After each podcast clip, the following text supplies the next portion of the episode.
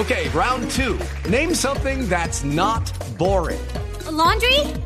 Ooh, a book club. Computer solitaire, huh? Ah, oh, sorry. We were looking for Chumba Casino.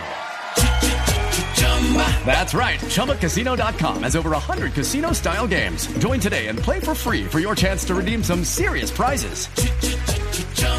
Chumba Casino punto com. No purchase necessary. Void where prohibited by law. eighteen plus terms and conditions apply. See website for details. Vamos de inmediato con las noticias eh, que no son para nada gratas. El periodista y exministro de la Defensa, José Vicente Rangel, denunció que la derecha venezolana estaría negociando la compra de dieciocho aviones en Estados Unidos y que serían utilizados desde Colombia en una operación de agresión contra Venezuela. Firmaron contrato de compra a más tardar a principios del mes de noviembre de este año por dieciocho aviones que serán ubicados en una base militar de Estados Unidos ubicada en Colombia, la cual tiene las coordenadas siguientes: P, once grados, veinticinco minutos, treinta y un segundos, M, setenta y dos grados, siete minutos, cuarenta y seis segundos. Dos fuertes golpes al microtráfico dio la Policía Metropolitana de Bogotá. En el sur de la ciudad fue desmantelado un laboratorio en el que se procesaban sustancias para la fabricación de alucinógenos. Más detalles con Paola Bermúdez. Se trata de una bodega localizada en el barrio San Benito, en la localidad de Tunjuelito, en donde se encontró toda la infraestructura necesaria para el procesamiento de permanganato de potasio usado en los laboratorios de cocaína. El general Luis Eduardo Martínez, comandante de la Policía Metropolitana de Bogotá. Es una casa, es una casa, es un laboratorio rústico construido dentro de una vivienda. Pienso yo que elaboraban droga apenas para abastecer algunos de los mercados que hay en la ciudad. Una persona fue capturada en el lugar, quien deberá esclarecer si es el químico que producía las sustancias alucinógenas o si por el contrario solo estaba cuidando la casa en la que funcionaba el laboratorio. En otro operativo en la localidad de Kennedy fueron incautados mil trescientos diez kilos de marihuana que serían distribuidos en el Bronx y a través de otros ganchos que surten el microtráfico y el narcomenudeo en Bogotá. Según la policía, con esta tonelada y media se podrían sacar más de un millón de dosis mínimas de marihuana. En Bogotá, Paola Bermúdez López, Blue Radio. Y en otras noticias, en Cali siguen esperando que aparezca el conductor que en estado de embriaguez estrelló su vehículo contra un lugar comercial y se dio a la fuga. Información con Juan Carlos Villani.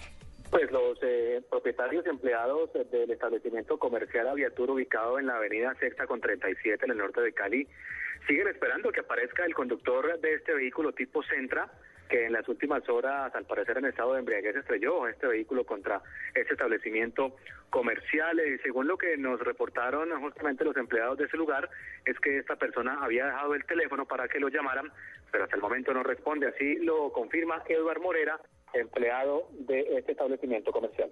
A los datos que ella respondió por los, por los daños ocasionados y que, que ya regresaba. Pero en este momento lo hemos estado llamando al celular y no, no contesta. ¿Cuál la seguridad que habló con él? ¿Qué le dijo? ¿Cómo era? ¿O que venía de alicoramiento? Sí, que lleven en, en estado de alicoramiento. Han dicho las autoridades que una vez aparezca esta persona, pues lo único que podrán hacer sería eh, colocarle algún tipo de multa o algún tipo de infracción por haberse estrellado contra una vivienda y que esta persona deberá responder por los daños porque no se le podría comprobar eh, que haya eh, estado conduciendo en estado de embriaguez porque eh, ya sería muy tarde para hacerle la prueba de alcoholemia. Información en Cali, Juan Carlos Villani, Blue Radio. siete y veintiún minutos de la mañana, las autoridades del Cauca aumentaron las operaciones de control en el municipio de Argelia luego del ataque de las FARC al corregimiento de El Mango, donde murieron dos mujeres y seis personas más resultaron heridas. Información con Freddy Calvache. Planes especiales de vigilancia y operaciones militares y de policía se dispusieron en el municipio de Argelia, Cauca, para evitar nuevos atentados de las FARC y así evitar que la población civil salga afectada por estas acciones guerrilleras. Así lo confirmó el coronel Henry Piraquive, quien dijo que los civiles han sido los más afectados por los ataques guerrilleros. Precisamente eh, en los últimos quince días ustedes se han dado cuenta aquí en el departamento del Cauca que los ataques de estos eh, terroristas de la FARC han sido directamente hacia la población civil. Hay una casa que quedó destruida y, y dos más que quedaron afectadas por la onda de, esta, de este tatuco que cayó dentro de la casa de esta familia. Los cuerpos sin vida de la docente y su madre, quienes murieron tras este ataque de las FARC, serán trasladados en las próximas horas a Popayán, donde recibirán cristiana sepultura. Los seis heridos que también dejó este ataque se recuperan satisfactoriamente en centros asistenciales de Argelia y Popayán. En Popayán, Freddy Calvache, Blue Radio. En recuperación se encuentran las dieciocho personas que resultaron heridas tras el grave accidente de un bus registrado hace pocas horas en Vías Cartagena. Detalles de esta situación con Yesenia Carrillo. Las autoridades de tránsito dicen que el accidente se registró cuando una bicicleta se le atravesó al conductor de un bus de servicio especial que venía por la vía Monal en el suroccidente de la ciudad. El conductor intentó esquivarla, pero perdió el control del vehículo y se fue a un barranco. En el bus se movilizaban treinta personas, de las cuales dieciocho resultaron heridas, ocho de ellas de gravedad, las cuales fueron remitidas a un centro asistencial. Dentro de los ocho heridos, cuatro son menores de edad. La Defensa Civil fue quien se encargó de atender esta emergencia.